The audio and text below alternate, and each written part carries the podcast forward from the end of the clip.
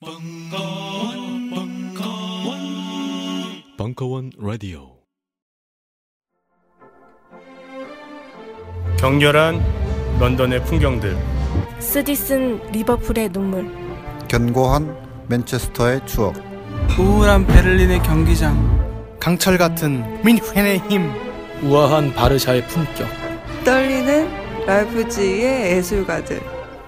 뒤틀리는 파리의 리듬 정윤수의 스포츠와 예술로 떠나는 유럽 도시 여행. 2017년 1월 3일부터 매주 화요일 저녁 7시 충정로 벙커원.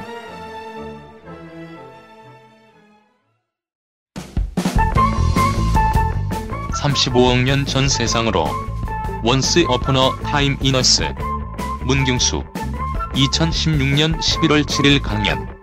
일부 어, 오늘 여러분과 두 시간 동안 그 미제 공간으로 탐험을 떠나게 될 과학 탐험가 문경수입니다. 반갑습니다, 여러분. 네. 자, 여러분 그 제가 오늘 주제를 왜 인간에게 탐험이 필요한가라고 잡았는데 여러분 탐험 좋아하시나요? 네, 좋아는 하시는데 그러면 마지막으로 탐험이란 단어를 입에 오르내리셨던 적이 언제인지 기억나시나요, 혹시? 네, 혹시 여기 계신 선생님께서는 탐험, 네, 아주 오래된 것 같으죠. 하지만 오래된 것 같지만 우리가 여행을 하거나 아니면 뭐 이렇게 뭐 이렇게 뭐 운동을 하거나 이런 것도 어떻게 보면 탐험의 일종이기 때문에 이미 여러분들은 예, 탐험을 하고 계신다고 보면 되고요. 근데 저는 그 탐험은 탐험인데 보시는 것처럼 네, 과학 탐험가라는 타이틀로 소위 말하는 이 업계에서 활동을 하고 있거든요. 자, 탐험가는 탐험가인데 과학 탐험가는 뭘 탐험할까요, 여러분? 뭘 탐험할까요? 과학을 탐험, 네, 어떻게 탐험할까 과학을? 네, 저는 그 과학을 주제로 예, 탐험을 하고 있습니다. 지난 10년 동안 그 과학을 주제로 탐험을 해왔었는데요. 주로 우주나 공룡을 주제로 탐험을 했습니다. 그래서 우주를 주제로 탐험할 때는 실제 나사 과학자들하고 수차례 탐험을 했었고요. 그리고 공룡을 주제로 탐험할 때는 공룡학자들하고 실제로 고비 사막에 가서 공룡 화석 발굴하는 예, 그런 작업들을 해왔습니다. 자, 그래서 제가 오늘 여러분께 들려드릴 이야기는 뭐 제 책의 주제이기도 한데요. 제가 나사 과학자들과 탐험한 이야기를 짧게 전해드릴 예, 예정입니다. 자, 근데 여러분 그 마션이나 인터스텔라 같은 영화 보신 적 있으신가요? 예, 둘 중에 어떤 게 더 재밌으신가요, 혹시? 인터스텔라? 인터스텔라가 더 어렵지 않나요? 예. 네, 근데 그 마션이나 인터스텔라 같은 영화들을 보면 어, 멋진 우주선이 나오고요.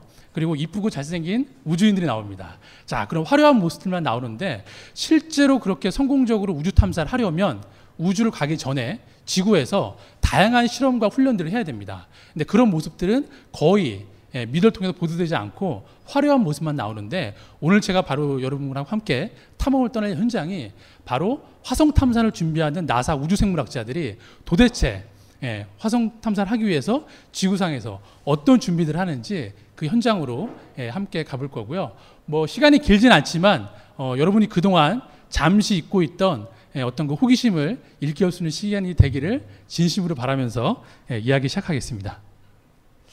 네, 그래서 뭐 좀 더 그 과학 탐험가를 하니까 좀 되게 어려워하시는 것 같아갖고 저는 사실 과학 탐험가긴 한데 과학자는 아닙니다. 과학자는 아니고 그 대학에서도 컴퓨터 공학을 전공했고 예, 컴퓨터 프로그래머로 처음 직업을 시작한 사람입니다. 예, 그러다가 어, 우연치 않게 과학을 접하게 됐습니다. 그 제가 그 학교를 졸업하고 첫 번째 직장에서 했던 프로젝트가 여러분 아리랑 인공위성 아시나요? 예, 그 위성의 그 관제 시스템 만드는 회사에서 일을 하게 됐는데 저는 거기에 조금밖에 기여를 하지 않았지만 제가 만든 관제 시스템을 탑재한 위성에서 뭔가 이렇게 시그널을 보내는데 어느 순간 우주가 가슴으로 훅 들어오더라고요. 예, 그때부터 예, 마음속에 우주를 키우기 시작했습니다. 자 그러다 보니까 어, 내가 좀 이렇게 그 이해한 것들을 남들한테 좀 알리고 싶다는 그런 욕망들이 생겨서 이제 그 프로그래머를 그만두고 이제 기자로 예, 전직을 해서 뭐 과학 과학 기사를 가장 많이 쓰는 뭐 과학동화라는 그런 과학 미디어에서 기자 활동도 하게 됐었는데요. 자, 그래서 저는 이렇게 과학을 주제로 탐험을 해서 그 탐험 현장에서 수집한 데이터들을 가지고 여러 가지 컨텐츠를 만드는 일들을 예, 하고 있습니다. 자, 그래서 그 책을 이미 보신 분들이 아마 거의 없을 겁니다. 예, 어제 서점이 나오고 예, 아직 배송이 안 됐기 때문에 보신 분들이 없었겠지만 어, 제 첫 장의 제목이 유칼립투스와 두 남자라는 타이틀로 이 탐험이 시작이 됩니다. 예, 바로 이제 그 현장인데요. 8년 전에 이 한 장의 사진으로부터 예, 저의 탐험이 본격적으로 시작이 됐습니다. 자, 사진 보니까 어떠신가요, 여러분? 아름답나요? 예. 어, 여기 아주 어린 왕자에 나오는 바밤 나무가 있고요. 그리고 멋진 사리구동 차가 있는데 자세히 보시면 차 바퀴 두 개가 다 펑크가 났습니다. 예. 아, 이때 상황을 잠깐 설명드리면 어, 그 이런 그 과학 책에 나오는 현장에 한번 가보고 싶은 욕망이 들어서 그 70명을 데리고 예, 호주로 탐험을 가기로 계획을 했었습니다. 예, 근데 아무래도 그 대규모 인원을 데리고 가려고 하다 보니까 한국에서 준비할 수 있는 게 별로 없더라고요. 그래서 선발대로 갔다가 미리 좀좀 깊숙이 들어가서 데이터를 수집하러 들어갔다가 예, 이렇게 아주 난처한 상황을 겪게 됐는데 예, 궁극에는 이렇게 됐습니다. 차가 예, 차가 이렇게 그 강을 건너다가 오도 가도 못하게 돼서 여기 보이는 이 두 남자 저와 예, 이 남자가 어, 호주 사막에서 어, 여름에 어, 3일 반나절 동안 230km를 걸어 나왔습니다. 예, 230km를. 예. 그러니까 원래는 그 지도를 보니까 어, 그 펑크난 타이어를 겨우 떼어서 지도를 보니까 어, 이쪽 우회전 길로 가면 한 80km만 가면 고속도로가 나오더라고요. 그래서 어, 그 지도를 믿었습니다. 근데 그럴 만도 한 게 호주에 가면 그 해마라는 지도, 바로 이 지도를 만드는 회사가 있는데요. 이 회사에서 만든 지도에 요만큼이라도 줄이 거 있는 거는 모두 이 지도 회사 직원들이 차를 타고 가서 간 곳만 지도에 금을 긋습니다. 예, 그 정도로 어, 광활하고 오지가 많은 지역이기 때문에 지도에서도 공들여도 지도를 만들기 때문에 저희는 이 지도에 대한 확신이 있었습니다. 그래서 갔는데 뭐 궁극적으로는 이렇게 사고를 당해서 차를 버리게 됐는데요. 네, 그 이게 차를 버리고 이제 70km를 향해서 걸어가는 첫날 밤이었는데 저희가 분명 그 70km만 걸어가면 어, 뭐 갈 수 있다고 생각했기 때문에 음식을 전혀 준비하지 않았습니다. 어, 그래갖고 먹을 거라고는 귤, 귤 하나밖에 없었는데 어, 어쨌든 차를 버리고 두 남자가 나름 군대를 갔다 왔으니까 행군을 하기 시작한 거죠. 자 그렇게 해서 동이 질 무렵에 딱 막다른 길목이 나와서 더 이상 갈 수 없으니 어, 오늘 밤은 여기서 캠핑을 하자. 예, 그리고 이제 GPS가 있어서 어, 우리가 정확히 왔는지 한번 GPS 예, 좌표를 한번 찍어봤습니다. 찍어봤는데 아니나 다른가 저희가 동쪽으로 가야 되는데 이쪽 북쪽으로 예, 25km를 걸어온 겁니다. 예, 그러니까 이제는 더 전진하면 안 되는 거죠. 그래서 다시 왔던 길을 돌아가야 되는데 아, 이 장면은 뭐냐면 어쨌든 뭐 배도 고프고 더 앞으로 갈 수는 없고 그래서 이제 첫날 밤 잠을 자는데 아, 그날 밤이 너무 아름다웠습니다. 예, 옆에는 그 어린 왕자에 나올 법한 그 바오밤 나무가 있었고요. 그리고 밤하늘에는 아주 멋진 남방구의 은하수가 예, 화려하게 순화 있었습니다. 자, 그래서 일찍 잠이 드니까 일찍 깼겠죠. 예, 그래서 한 새벽 3시쯤 됐을 텐데 그때 어, 아주 우리가 직접 보진 못했지만 익숙한 어떤 소리가 들려서 그 소리를 듣고 아, 이 표정을 지은 건데요. 아, 그 소리가 뭐였냐면 아, 뭐 못하지만 성대모사를 좀 해보겠습니다. 네. 네. 늑대인데 호주에는 늑대는 없고요. 딩고라는 늑대개가 삽니다. 네, 늑대가 사는데 그 늑대개들이 아주 어, 진짜 보진 않았지만 반경 1km 안에 있다는 신호를 보내듯이 아주 울음소리가 들려서 아 진짜 마지막이 될 수도 있겠구나라는 순간이 들어서 서로의 사진을 찍어준 겁니다. 네. 거의 뭐 패닉과 공포의 상황이었는데 자 이제는 뭐 대안이 없습니다. 일단은 어쨌든 어서 주워들은 이야기는 있어서 일단은 짐승이 있으니까 불을 피우자. 불을 피워서 방어막을 구축하자. 그렇게 피우기로 했는데 문제가 있습니다. 불을 피우는 건 좋은데 이 불빛을 보고 오히려 딩고들이 찾아오는 건 아닌가라는 의구심이 드는 거죠. 근데 어쨌든 예, 그 중에 제가 리더니까 불을 피우기 결정을 하고 불을 피운 다음에 이제 본격적으로 동이 트면 다시 탈출을 하기 위해서 어, 짐을 다시 다 줄였습니다. 이렇게 노트북에서는 하드디스크만 빼버리고 카메라에서도 CF 카드만 빼고 다 버리고 이제 배낭에는 침낭하고 이렇게 예, 번호만 넣은 채로 이제 동이 트기를 기다렸죠. 네, 다행히 뭐 그 늑대가 쫓아오진 않았지만 그 먹을 것도 없었고요. 어, 3박 5일 동안 그리고 방향도 모르고 배터리도 없고 딩고가 밤마다 울어대고 그리고 일교차가 심했지만 이 3일 동안 가장 두려웠던 게 뭐냐면 바로 이겁니다. 하루 종일 걸어도 주변 풍경이 바뀌지 않는 거는 겁니다. 예, 분명 걸었는데 아까 봤던 유칼립투스 나무가 또 있고 분명 걸었는데 바밤 나무가 똑같은 겁니다. 예, 그래서 아 진짜 근데 그나마 다행스러웠던 거는 저희는 방향은 알았습니다. 방향은 예, 참고로 저희가 살아온 다, 살아 돌아온 다음에 그 한 달 후에 호주 외신에 뉴스가 떴는데 어, 일본인 관광객이 이 지역에서 예, 저 여행을 하다가 길을 잃어서 죽음을 당한 겁니다. 근데 그 사람들의 궤적을 추적해 보니까 계속 원만 돈 거예요. 예, 죽은 지점에서 1km만 가면 마을이 있는데 자, 근데 저희는 낮에는 그렇게 헷갈렸지만 밤이 되면 이 별자리를 보고 방향에 대한 확신은 있었습니다. 여러분 북반구에서는 방향을 찾을 때 어떻게 찾죠? 북극성이나 북두칠성으로 찾죠. 근데 남반구에서는 위도 때문에 북두칠성이나 북극성이 보이지 않습니다. 그렇기 때문에 이 남반구를 대표하는 이 남십자성이라는 별이 있는데 이 남십자성의 별에서 이 간극만큼 이쪽으로 정 다섯 배를 연장하면 이쪽이 정남쪽입니다. 그래서 밤만 되면 아 우리가 방향은 맞다. 어쨌든 배는 고프고 힘들지만 저대로 가면 살 수는 있다는 확신은 있었습니다. 자, 잘 생각해 보면 이게 뭐라고 아무것도 아닌 과학 지식인데 저희는 이걸 알았기 때문에 이 자리에 있는 거고요. 예, 그리고 일본 사람들은 몰랐던 거죠.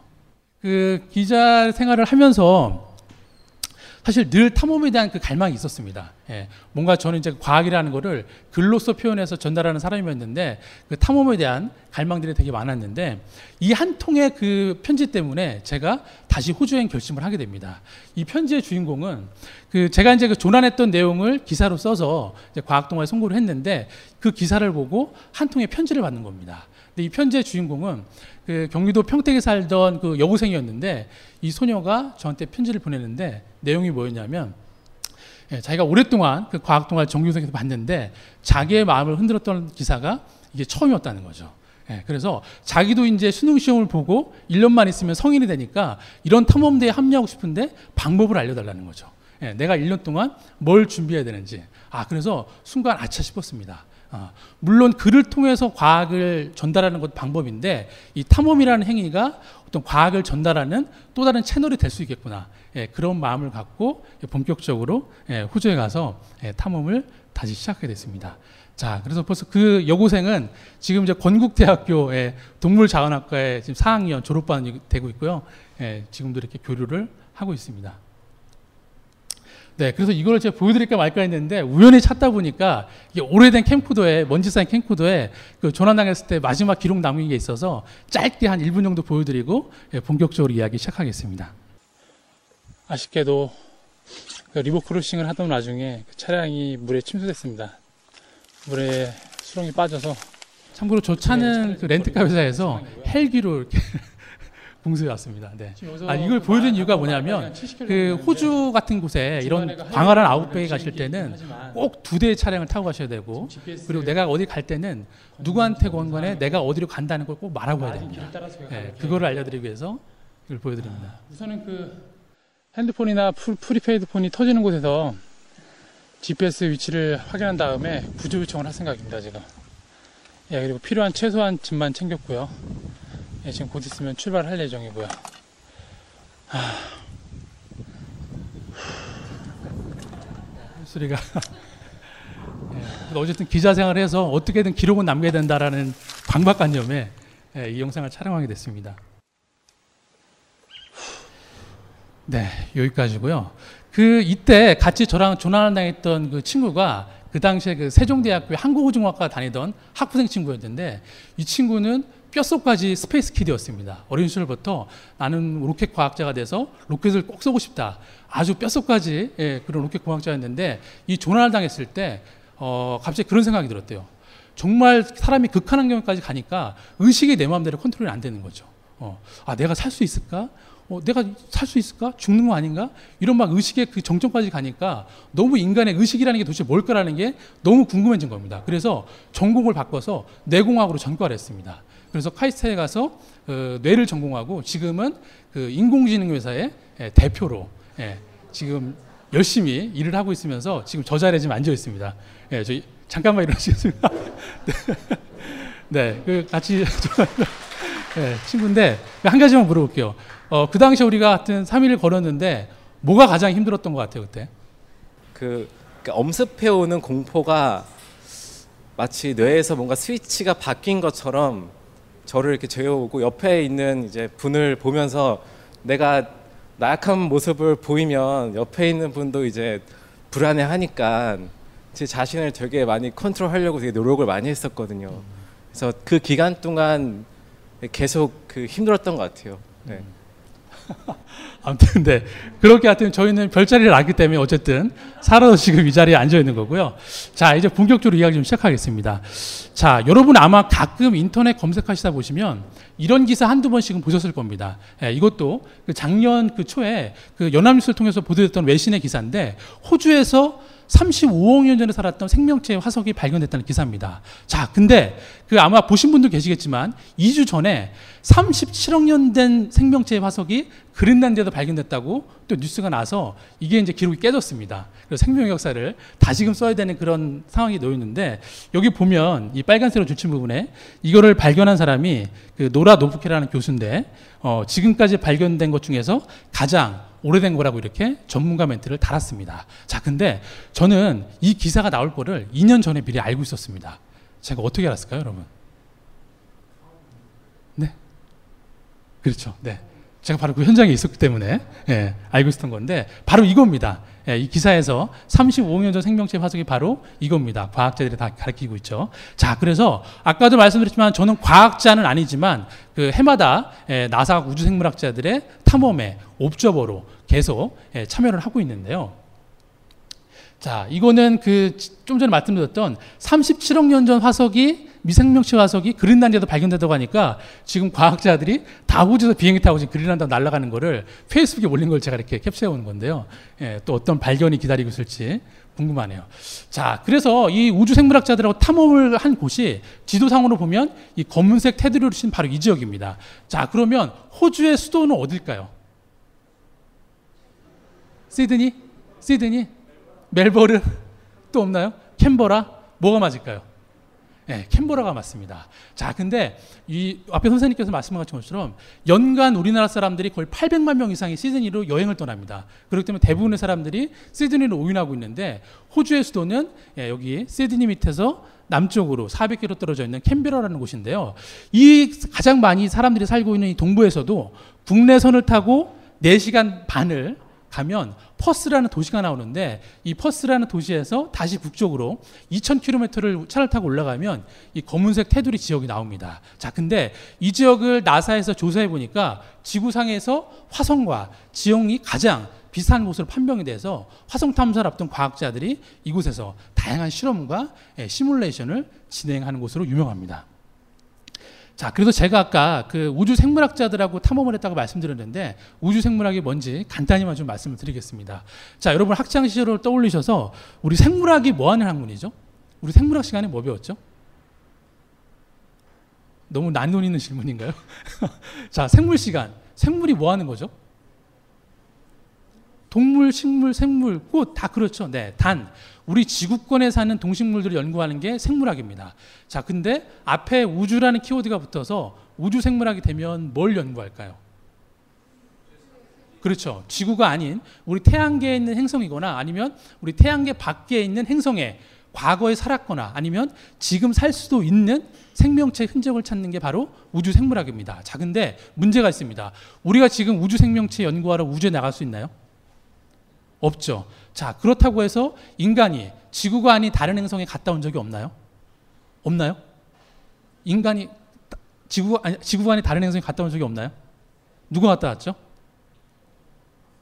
그렇죠. 네. 아폴로 프로젝트를 통해서 12명의 우주여인이 지구가 아닌 달이라는 행성에 발도장을 찍고 왔습니다. 자, 근데 그 이후로는 누구도 지구 밖을 벗어난 적이 없습니다. 자, 그러면 우주 생명체를 연구하는 우주 생물학자들이 우주에도 가지 않고 어떻게 우주 생명체를 연구하느냐? 바로 여기 앞에 있는 이 네 장의 사진에 답이 있는데요. 어, 일단 지구도 태양계 내에 있는 하나의 행성이기 때문에 지구를 우주 생명체를 연구하는 출발점으로 보는 겁니다. 그래서 지구상에서 정말 뜨겁고 그리고 정말 깊고 그리고 정말 추운 곳에도 생명체가 산다면 어, 지구랑 대기 조건과 환경 조건이 달라도 충분히 생명체가 살 수 있다고 우리가 가설을 세워볼 수가 있는 거죠. 자, 그래서 가장 먼저 이 뜨거운 온천 어딘지 아시겠습니까? 다큐멘터리 좋아하시는 분들 딱 보시면 알던데요. 미국에 있는 옐로스톤 국립공원에 있는 예, 간헐천입니다. 예, 뜨거운 온천인데 여기 물의 온도가 한 180도쯤 된다고 그러더라고요. 자, 여기 생명체가 살까요, 안 살까요? 맥락상 살아야 되겠죠? 예, 바글바글 합니다. 심지어 바글바글. 자, 그리고 여기 심해 열수구. 태평양 5,000m 바닥에서 화산이 폭발하고 있습니다. 그러니까 당연히 뜨겁겠죠? 그리고 빛이 있을까요? 없죠. 산소 있을까요? 아주 미량입니다. 자, 그리고 압력이 높을까요? 낮을까요? 무지하게 높겠죠? 여기다가 만약에 트럭 한 대 집어 던지면 어떻게 될까요? 완전히 지포가 되겠죠? 그런 곳에도 생명체가 사는데, 어, 놀라운 거는 물고기도 살고 있습니다. 예. 우리나라 해양학자 중에 유일하게 프랑스 유인 잠수정인 노티루를 타고 이 심해 5,000m를 갔다 오신 분 계신데 그분 말씀을 들어보니까 5,000m를 내려가려면 잠수함 조종석이 좁아서 이런 자세로 5시간 동안 불을 끄고 내려간답니다. 자, 가뜩이나 무서운데 불을 왜 끌까요? 가뜩이나 무서운데 보기들이 아 가까이로 몰려올까봐 뭐 그럴 수도 있죠. 근데 더 본질적인 이유가 있습니다. 자, 우리 여름에 올해 이것 때문에 무지하게 고생했죠.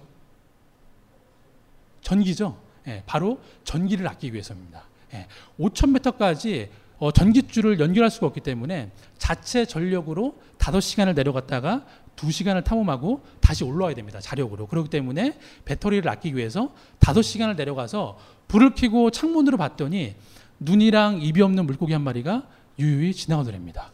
자, 빛이 없는데 눈이 있으면 뭐합니까? 그리고 압력이 400배인데 입이 있으면 뭐가 무엇일까요? 그러니까 입이 없이 다른 형태로 예, 에너지를 섭취하는 형태로 예, 환경에 적응을 하겠죠. 자, 그리고 뭐 남극 빙하 말할 것도 없겠죠. 예. 근데 여기도 생명체가 바글바글합니다. 심지어 아직 있는지는 모르겠는데 인간이 직접 갈 수 없는 곳은 이렇게 탐사 로봇을 대신 보내서 거기를 예, 조사를 하고 있습니다. 자, 그러면 잠깐 화성 이야기가 나왔으니까 화성으로 잠깐 좀 가보겠습니다. 자, 이렇게 보기에는 지구랑 화성이 진짜 한 걸음에 달려갈 것 같은데 거리가 얼마나 될까요, 여러분? 네. 거리가 가장 가까울 때가 1억 9천만 킬로미터입니다. 예, 그리고 가장 가까울 때 탐사선을 발사할 수가 있는데 그 탐사선을 발사하면 8개월 보름이 걸립니다. 예, 8개월 보름이 걸려서 8개월 보름이 걸려서 간다 치더라도 전부 다 어, 화성 표면에 착륙을 하는 게 아닙니다. 예, 착륙하는 과정이 되게 난이도가 어렵기 때문에 실패율을 실패를 많이 하게 됩니다. 자, 그래도 지난 50년 동안 어, 소련, 유럽, 미국에서 탐사선들이 무수히 많이 화성을 향해서 출발을 했는데 이 화성 대기권에 있는 이 궤도선들은 거의 90% 이상이 어, 제대로 안착을 했습니다. 일단 착륙을 안 하는 거기 때문에 그만큼 난이도는 쉽겠죠. 자, 근데 어, 이 지표면에 지표면에 착륙한 탐사 로봇은 지난 50년 동안 예, 다섯 대밖에 되지 않습니다. 예, 그만큼 착륙 과정이 어렵다는 거죠. 예, 그래서 착륙 확률이 50%밖에 안 됩니다. 자, 그러면 도대체 얼마나 그 과정이 복잡하길래 이렇게 확률이 낮은지 그 착륙하는 과정을 잠깐 영상으로 보고 또 이야기 이어가겠습니다.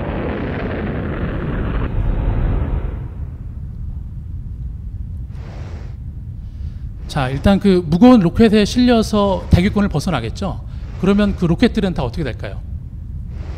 떨어져서 바다나 어디로 떨어지겠죠. 자, 그러면 이제 이 마지막 소형 추진체에 의존해서 8개월 보름 동안 화성을 향해서 긴 여행을 떠나게 됩니다. 자, 근데 그마저도 화성 대기에 근접하면 분리가 되고 이제 이 소형 삼각형 캡슐 안에 1톤 트럭 크기만한 탐사 로봇이 들어 있습니다.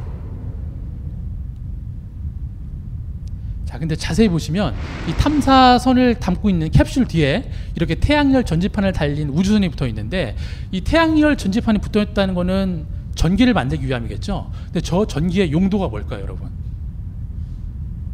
용도가 뭘까요? 네. 그 많은 분들이 탐사선이 혼자 가서 혼자 움직이는 거냐고 얘기를 하시는데 100% 나사에서 다 컨트롤하는 겁니다. 그렇기 때문에 나사랑 교신하기 위한 그 통신용 에너지를 만들기 위해서 예, 저 전력을 쓰는 거고요. 이제 그마저도 분리가 돼서 이제 7분 동안에 본격적인 착륙 과정이 진행되게 됩니다. 자, 근데 이 착륙하는 그 7분 동안 그 아주 빠르게 떨어지고 웹에 고열이 많기 때문에 나사랑 통신이 끊어집니다. 이때는 스스로 알고리즘에 의해서 착륙을 해야 되기 때문에 이 과정이 마의 7분이라고 불리는데요. 지금 그 KTX의 180배 속도로 지금 떨어지고 있거든요. 자, 이거 이대로 떨어지면 어떻게 될까요? 박살 나겠죠. 자, 그러면 속도를 줄여야 될 텐데 어떻게 줄일까요? 자, 빨리 솔루션을 주시죠, 저한테. 낙하산? 예, 거의 맞습니다. 예. 하나, 둘, 셋 하면 뻥 하고 예, 축구장 반 크기만한 낙하산이 펼쳐집니다. 자, 그래도 속도가 반밖에 안 줄어듭니다. 아직도 착륙하기는 너무 빠른 거죠. 자, 속도를 더 줄여야 될 텐데 어떻게 줄일까요, 이제? 자, 빨리 솔루션을 주세요. 이거 그냥 놔두시겠습니까? 예? 이거 비싼 겁니다.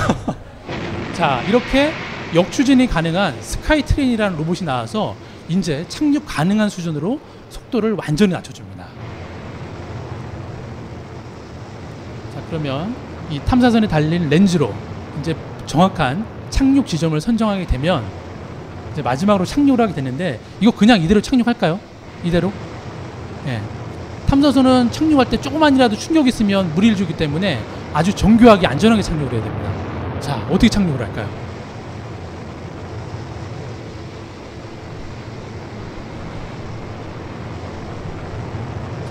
이렇게 빨래줄을 내려서 예, 8개월 보름 동안에 이제 피자 배달을 마치게 되는 겁니다. 예. 자, 근데 이렇게 지구에서 1억 9천만 킬로미터 떨어져 있는 곳에 탐사선을 착륙시키는데 목표했던 시, 시간이랑 어, 오차 범위가 5분밖에 나지 않습니다. 우리가 지금 이런 시대에 살고 있는 겁니다. 네. 자, 이제 이 배달의 로봇은 어떻게 될까요? 돌아가나요, 식으로? 예, 착륙할 때 에너지를 다 썼기 때문에 어딘가 떨어져서 우주 쓰레기가 되겠죠. 자, 이제 얘 탐사를 혼자 남아서 본격적으로 예, 5년 동안 탐사를 수행해야 되는데 그렇다면 얘는 에너지원을 뭘로 쓸까요? 태양열? 자, 일단 태양열을 쓰려면 뭐가 필요하죠? 태양열 판넬이 필요하죠. 근데 어딜 봐도 태양열 판넬이 없는데 움직입니다. 자, 그럼 태양열 판넬 일단 접고 자, 또 다른 거 뭐 있을까요?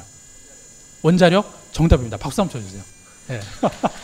예, 이게 쉽지 않은 거거든요. 예, 자, 이 탐사 로봇은 그 뒤에 붙은 원자력 전지로 수명이 14년 동안 동작이 가능합니다. 자, 근데 기존의 화성에 갔던 탐사선들은 말씀하신 것처럼 전부 태양열 판넬을 썼는데 문제가 있습니다. 여러분 마션에서 보셨듯이 화성에 모래폭풍이 불어버리면 모래가 판넬을 덮어버리니까 충전이 안 되는 거예요.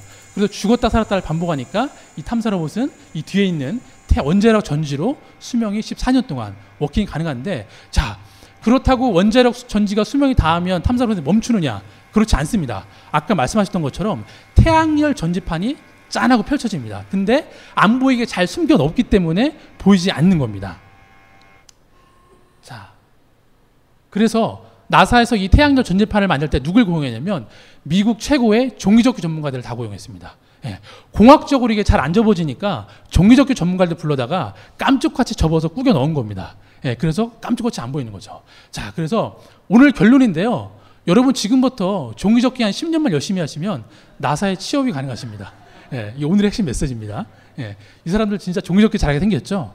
자, 근데 이 종이접기라는 게 우습게 볼 얘기가 아니라 뭐 다 아시겠지만 어, 자기의 생각을 아주 빠른 시간에 프로타입을 만들어 볼 수 있는 좋은 도구이기 때문에 산업 디자인이나 기계공학 쪽에서도 활용 범위가 앞으로 무궁무진하게 늘어나는 분야니까 오늘부터 종이접기 잊지 마십시오.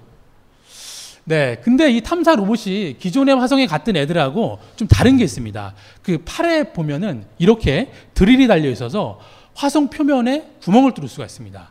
자, 이게 작년 봄에 봄을 구멍을 뚫은 그 자국인데 깊이 6cm에 뭐 지름 한요 정도 되겠죠. 자, 근데 이 구멍을 또 왜 뚫을까요, 여기? 그냥 뭐 표면에 있는 걸 이렇게 조사하면 되지 않나요? 굳이 왜 구멍을 뚫을까요? 씨앗을 심으려고 박수 한번 쳐주십시오. 정답은 아닌데 아주 되게 창의적인 답변 같은. 뭐 그럴 수도 있죠. 네. 예, 제가 왜 그러냐면 바로 불순물 때문에 그렇습니다. 탐사 로봇이 발사할 때 아무리 그 멸균 처리를 한다고 해도 불순물이 남아 있기 때문에 탐사 로봇에서 묻어간 불순물이 화성 표면에 떨어졌는데 그걸 샘플링해서 화성의 성분으로 오염할 수 있기 때문에 오염되지 않는 깨끗한 샘플을 얻기 위해서 이렇게 구멍을 뚫는 겁니다. 자, 그래서 참고로 어, 다음 달 19일 날 그 유럽의 그 화성 탐사선인 엑소마스가 화성에 착륙을 하는데 그 탐사 로봇은 화성에 2m까지 추출할 수가 있습니다. 그래서 앞으로 화성에 가는 탐사 로봇들의 관전 포인트는 누가 더 깊게 파냐입니다. 예, 그걸 유의해 주면 좋을 것 같고요. 자, 그러면 이 탐사 로봇이 지난 4년 동안 얼마나 움직였는지 지도에 한번 표기를 해 봤습니다. 대략 한 10.9km 정도 됩니다. 자, 근데 아까 제가 이거 비싸다고 말씀드렸죠? 예, 이 탐사 로봇을 만드는 데 들어간 비용이 2조 4천억 원입니다. 예, 2조 4천억 원짜리 장난감이 4년 동안 10km밖에 움직이지 않았습니다. 이거 왜 이렇게 천천히 갈까요, 여러분? 이거 직무유기 아닌가요? 예? 2조 4천억 원짜리가 어떻게 어, 어떻게 천천히 가길래 이렇게 천천히 갈 수가 있나요? 왜 그럴까요? 자, 왜 그러냐면 이거는 이 탐사 로봇이 자기 손에 달려 있는 카메라로 자기 바퀴를 셀카를 찍어서 보낸 사진입니다. 근데 바퀴 밑에 보시면 이런 돌뿌리들이 있죠. 예. 뭐 이런 돌뿌리들이 있습니다. 이런 돌뿌리들이 이런 돌뿌리들이 걸리면 절대 그냥 전진하지 않습니다. 그 사진을 찍어서 나사로 전송하면 나사의 똑같은 형태의 탐사 로봇이 한 대 더 있습니다. 그래서 이 돌뿌리가 걸려 있는 상황을 똑같이 재현한 다음에 탈출 실험을 하게 됩니다. 이게 100% 확신되는지. 그래서 이 탈출 실험을 해서 내가 이 돌뿌리를 200% 넘을 수 있다는 확신이 들었을 때만 전진을 하는 겁니다. 예, 만약에 99.999% 확신을 갖고 눌렀는데 오도 가도 못하면 2조 4천억 원은 그렇죠. 예, 그런 거겠죠. 여러분 아마 마션에서도 보셨던 것처럼 그 맷데이먼이 지구랑 교신하기 위해서 그 오래전에 화성에 착륙했던 패스파인더 로봇을 구해다가 교신을 하잖아요. 그러니까 나사 직원들이 창고에 있던 오래된 패스파인더를 꺼내서 같은 기기끼리 통신 프로토콜이 맞으니까요. 그렇게 하는 거랑 똑같습니다. 그래서 나사에서 발사하는 모든 탐사선들은 지구에 이렇게 복제품이 다 있습니다. 자, 그래서 어, 이게 아무래도 그 탐사 로봇이 혼자 천천히 가는 이유 중에 하나는 말씀하신 것처럼 앞에 있는 지형이 어떻, 어떻다는 걸 모르기 때문에 천천히 갈 수밖에 없는 겁니다. 그래서 나사가 그거를 보완하기 위해서 2020년도에 마스 2020이라는 이 스케치 그림으로 그려 있는 뭐 아까 있는 탐사 로봇이랑 크게 다르지 않은 이 탐사 로봇을 또 화성에 발사하게 되는데요. 이 탐사 로봇은 아까 그, 그 길을 찾는 것을 보완하기 위해서 특별한 장치가 숨어져 있습니다. 바로 이건데요. 화성에서 정찰용 드론을 같이 탑승해서 보내는 겁니다. 그래서 탐사 로봇이 가고, 천천히 가고 있으면 정찰용 드론이 1km 반경 내를 탐색을 해서 방향을 디렉션을 주는 거죠. 이쪽이 길이 좋으니까 일로 가라, 저리 가라 이런 식으로 예, 그 단점을 보완을 하게 되는 겁니다. 자, 그래서 제가 이따도 말씀드리겠지만 제가 올 7월 달에도 나사 팀이랑 탐사를 갔다 왔는데 바로 마스 2020의 그 착륙 지점을 그 조사하는 탐사였는데 그때 저희가 이렇게 예, 그 아까 좀 전에 그 영상에서 보셨던 이 화성에서 날, 화성에서 쓰는 이 드론을 프로타입을 만들어 갔는데 이거를 거기서 날리다가 예, 바람에 의해서 부서져서 어, 날리는 영상은 없는데 그래서 제가 오늘 보여드리려고 가져왔습니다. 그러니까 화성은 지구랑 그 대기 조건이 다르기 때문에 어, 드론이 날려면 부력이 필요한데 대기의 산소가 부족 때문에 부력이 잘 안 만들어집니다. 그래서 이렇게 소형의 헬리콥터를 달아서 예, 띄우는 드론을 장착을 하게 되는 거죠. 예. 아마 2020년도에 화성 탐사선이 화성에 가서 어, 이런 모습으로 날고 있겠죠. 예. 자. 자, 그래서 지금까지 제가 화성 이야기를 좀 해드렸는데 지금까지의 모습만 보면 화성 탐사가 너무나도 아무런 문제 없이 탄탄 대륙으로 가고 있는 것 같지만 여러분 아시는 것처럼 우주 탐사를 하려면 뭐가 많이 들죠? 예, 예산이 많이 듭니다. 그래서 어, 미국에서도 클린턴 정부 들어서면서 야 이거 지구도 지금 경기가 안 좋은데 우리 그만하자 그만하자라고 이제 중단을 하려고 했는데 이 한 장의 사진이 관측되면서 다시 한번 화성 탐사가 탄력을 받게 됩니다. 자 이 사진은 뭐냐면 제가 여기도 문장을 써놨지만 화성 대기에 있는 메탄가스의 농도 분포를 관측한 겁니다. 자, 이 빨간색인 부분이 메탄가스 농도가 짙은 거고 초록색으로 갈수록 농도가 옅어지는 겁니다. 자, 근데 여러분 우리 메탄가스가 뭐죠? 일반적으로 얘기할 때 우리 학창시절에 우스갯소리로 얘기할 때 메탄가스가 뭐죠? 그렇죠. 방귀죠. 방귀입니다. 예. 지구상에서 지구상에 존재하는 메탄가스의 90% 이상은 소 같은 동물들이 끼는 방귀나 트름 그리고 식물의 사체가 썩을 때 발생하는 가스로 만들어집니다. 자, 근데 그런 메탄가스가 화성 대기에서 관측됐다는 것은 뭘 얘기하는 걸까요?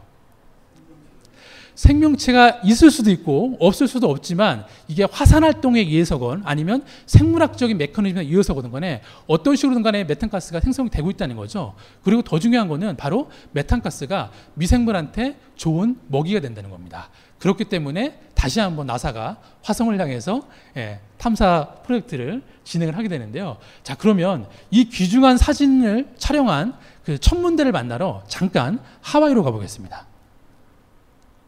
자, 하와이. 우리가 생각하는 하와이는 이런 게 아닌데. 자, 여러분은 하와이 하면 뭐가 생각나시나요? 일반적으로. 하와이. 해변가, 와이키키 해변. 예. 그리고 또 뭐가 생각나죠, 여러분? 그렇죠. 화산. 보통 하와이에서 화산 폭발했다는 뉴스를 보시면 여기 보시는 이 빅 아일랜드라는 화산 섬에 있는 이 빨간색 부분. 여기서 화산 폭발하는 게 거의 100%입니다. 자, 그리고 또 뭐가 있죠? 진주만 폭격도 하와이에서 일어났죠. 자, 그 여러분이 아시는 모든 일반적인 하와이는 바로 이 와이키키 해변에 있는 이 오아우 섬이고요. 좀 전에 말씀드렸던 그 화성대에게 메탄가스를 관측한 천문대들은 이 화산이 있는 이 빅 아일랜드라는 화산섬에 가면 만날 수가 있습니다. 자, 이 제주도 8배 크기의 이 화산섬에 가면 그 중앙에 이 해발 4,000m가 넘는 두 개의 산이 있습니다. 예, 그 중에서 이 파란색으로 줄이 나 있는 그 마우니아케아라는 해발 4,205m짜리 산 정상에 올라가면 어, 10세대의 천문대가 예, 건물 10층 높이에 10세대의 천문대가 밤마다 예, 우주를 응시하고 있습니다. 자, 근데 참고로 하나 말씀드리면은 여러분 지구상에서 가장 높은 산이 어디죠? 그렇죠. 여기 써 있죠. 에베레스트가 8.8m 가장 높은데 이거는 어, 지표면 기준입니다. 자, 근데 해저면 기준으로 치면 이 천문대가 있는 마우나케아 해산이 만 메타가 높기 때문에 가장 높은 산입니다. 지구학적으로는. 자, 근데 이 뒤에 보면 더 높은 산이 있죠. 해발 27km짜리 산이 있습니다. 자, 이런 산이 어디 있죠, 이거? 자, 이 올림푸스 몬스라는 산, 이거 어디 있는 산입니까, 여러분? 지구에 이렇게 높은 산이 있나요? 그쵸. 바로 화성에 있는 태양계에서 가장 큰 규모의 화산인 바로 올림푸스 몬스입니다. 근데 이 올림푸스 몬스 화산의 형성 과정이 이 마우나케아 화산과 거의 동일하기 때문에 화산 아, 태양계의 화산 활동을 연구할 때도 이 마우나케아 화산이 아주 중요한 역할을 하게 됩니다. 자, 그래서 이 황량할 것 같은 아무것도 없을 것 같은 산이지만 이렇게 올라가다 보면 그 황량함 때문에 이런 다양한 실험들을 지금 나사에서 하고 있는데요. 이거는 아마 여러분 아마 2주 전에 뉴스를 보셨을 겁니다. 1년 동안 어, 고립 생활을 했던 나사 과학자들이 무사히 6명이 나왔다. 예, 바로 그 현장인데요. 화성 이주 프로젝트를 준비하는 나사 과학자들이 이 밑에 있는 도병 텐트에다가 남자세 여자세대 과학자들을 집어넣어 놓고 1년 동안 거기서 쉽게 말하면 미치지 않고 잘 버틸 수 있는지 예, 그 고립 실험을 한 거죠. 그래서 밖에 나갈 때는 무조건 우주복을 착용하고 나가야 되고 그리고 들어와서는 다시 또 벗어야 되고 그렇게 생활했는데 다행히 무사 여섯 명 다 2주 전에 예, 밖으로 나왔습니다. 자, 근데 이런 그 폐쇄 시설이 화성 탐사를 위해서만 존재하는 건 아닙니다. 자, 이건 제가 그 6월 달에 알래스카에 갔을 때 봤던 시설인데 이 알래스카에 있는 코체부라는 마을인데 에스키모 마을입니다. 근데 위도상으로 66도를 넘기 때문에 북극권입니다. 그래서 어, 비행기로만 접근이 가능한데 이 마을에 가니까 이 밑에 보시는 것처럼 컨테이너 박스에서 야채를 재배하는 시설이 있더라고요. 여러분 영화 마션에서 보셨던 것처럼 여기는 그 알래스카 같은 경우에는 여름이 3개월밖에 되지 않기 때문에 그 3개월 동안 신선한 야채를 재배할 수가 없습니다. 그렇기 때문에 이렇게 특수 재배 시설에다가 LED 빛을 쏴서 그렇게 야채를 재배하는데 어, 모종을 심어서 수확할 때까지가 2주밖에 안 걸린다고 그러더라고요. 다. 근데 문제는 뭐냐면 이거를 유지하려면 계속 에너지원이 들어가기 때문에 사실 이런 형태로 화성에 가지고 간다면 아무래도 장기적으로 봤을 때는 어, 아무래도 많은 문제점이 있겠죠. 계속 뭔가 에너지원을 만들어내야 되니까. 자, 그래서 이제 거의 그 천문대가 있는 그 산 정상에 이르렀을 때의 모습인데요. 뭐 만년설이 이렇게 쌓여 있는 걸 볼 수가 있는데 이 만년설 표면을 자세히 보시면 어떤 자국들이 보입니다. 보이시나요, 여러분? 예, 직선 자국도 보이고요. 이렇게 S 커브자 자국도 보이는데 이 자국이 뭘까요? 자, 여기도 퀴즈가 걸려 있습니다. 선물이 걸려 있습니다. 선물이 좋은 겁니다. 예. 네? 스키 자국이요? 네, 박수 한번 쳐주시죠. 맞습니다. 네.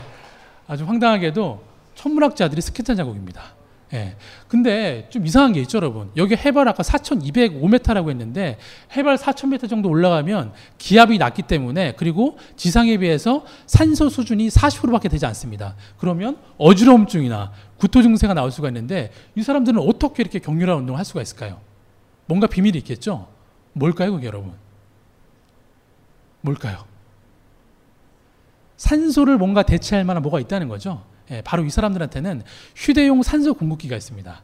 그리고 연구를 하다가도 머리가 아프면 산소를 흡입한 다음에 예, 연구를 진행하고 그리고 연구실 안에도 그 산소 압력을 조절해주는 챔버 시설들이 다 돼 있습니다. 그럼에도 불구하고 워낙 산소량이 적기 때문에 예, 해발 2,800m에 있는 쉼터를 오가면서 그렇게 연구를 수행을 하고 있습니다. 자, 그래서 이 정상에서 가장 먼저 만들어진 이 천문대 예, 수바루 천체 망원경이라는 곳에 다녀왔는데 자, 이 천문대는 그, 그 나라의 경제력 순서대로 이 산 정상에 세워졌습니다. 자, 그러면 가장 먼저 이 산 정상에 천문대를 세운 나라가 어딜까요, 여러분? 러시아? 아무리 냉전 시대가 끝났지만 예, 미국 땅에 러시아가 천문대를 세우기 쉽지 않겠죠. 자, 또 잘 사는 나라 어디 있나요? 그렇죠. 일본입니다. 예, 30년 전에 자기네 본토에서 7,000km 떨어지는 산 정상에 가장 먼저 천문대를 세운 나라가 일본입니다. 자, 근데 다행스럽게 여기 한국인 천문학자분이 한 분 계셔서 그분 덕분에 이 안을 들어가 볼 수가 있었는데요. 그분 하시는 얘기가 1년에 일본 사람들이 자기네 나라 천문대를 보겠다고 어, 여기를 방문하는 사람이 15,000명이 넘는답니다. 예, 근데 이 15,000명이라는 숫자는 단순한 관광객의 숫자는 아닐 겁니다. 달리 표현하면 일본의 기초과학 수준과 정비례한다고 해도 큰 의견 아마 없으실 겁니다. 그러니까 천문대라는 것이 물론 연구를 위한 시설은 맞긴 하지만 어, 결국 과학이라는 것은 국민적 성원이나 공과 이해도가 없다면 어, 진보하기 쉽지 않은 거기 때문에 연구 시설임과 동시에 자국민들이 어떤 문화적으로 뭔가 자긍심을 느낄 수 있는 건물로도 같이 예, 포지셔닝을 하고 있는 거죠. 자, 그래서 이렇게 밤이 되면 이제 본격적으로 관측을 하게 되는데, 자, 지금 뭔가 좀 이상하죠, 근데. 예, 밤에 우주를 관측하는데 망원경을 안 보이고 이렇게 허공에다가 레이저를 발사하고 있습니다. 자, 근데 이 아까 그 한국인 천문학자분이 이 사진을 저한테 주시면서 하시는 얘기가 아마 여기 있는 분들은 많이 분들 아실 거라고 생각되는데 여러분 우레메라는 만화 영화 기억나시나요? 예, 심용래가 주연했던 기억나시나요? 예, 거기 3탄에 보면 소백산 천문대에서 레이저를 발사해서 외계인의 우주선을 격추하는 장면이 나옵니다. 오늘 다시 가서 한번 찾아보십시오. 그러면서 하신 얘기가 우레메의 상상력이 30년 뒤에 여기서 현실이 됐다는 거죠. 이걸 뭘로 표현할, 뭘로 얘기할 수 있냐는 거죠. 그 당시만 해도 우리가 저, 와, 저거 뭐 황당한 얘기네. 무슨 뭐 레이저가, 레이저가 어딨어. 이랬는데 지금 바로 우리 눈앞에서 이런 광경이 펼쳐지고 있는 거죠.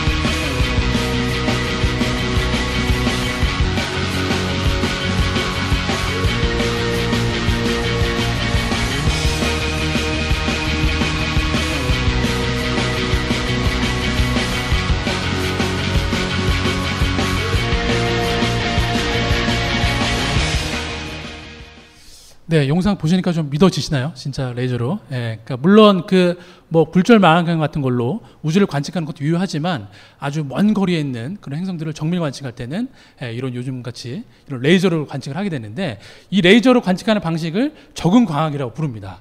예, 간단히 설명을 드리면 결국 우리가 그 별을 관측하는 거는 별의 빛을 보는 거잖아요. 근데 그 별의 빛이 대기권을 통과할 때 대기의 산란 현상 때문에 별의 잔상이 이그러집니다. 그래서 이렇게 이그러져서 흔들려 보이는데 그래서 더 별이 반짝거려 보이는 건데요.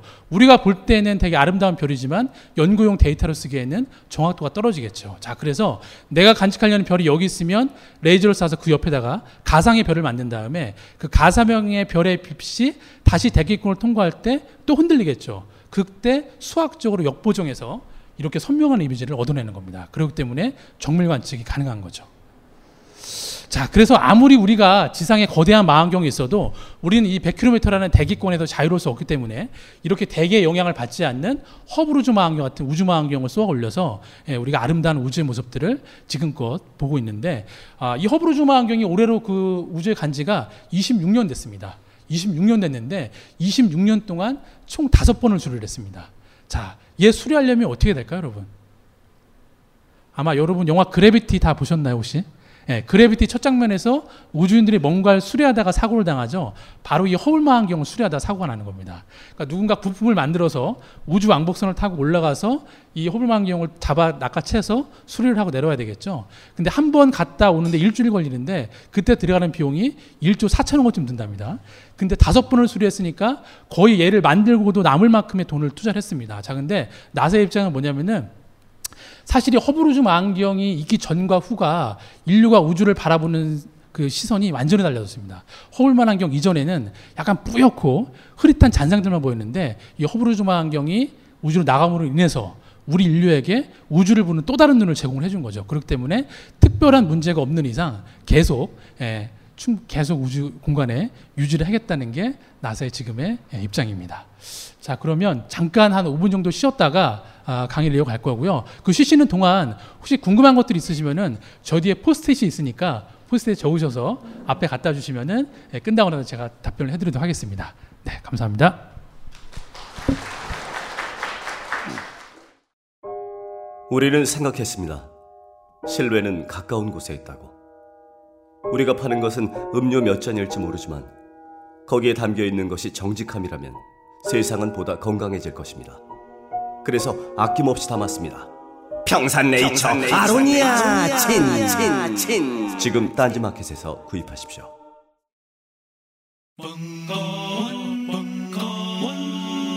벙커원 라디오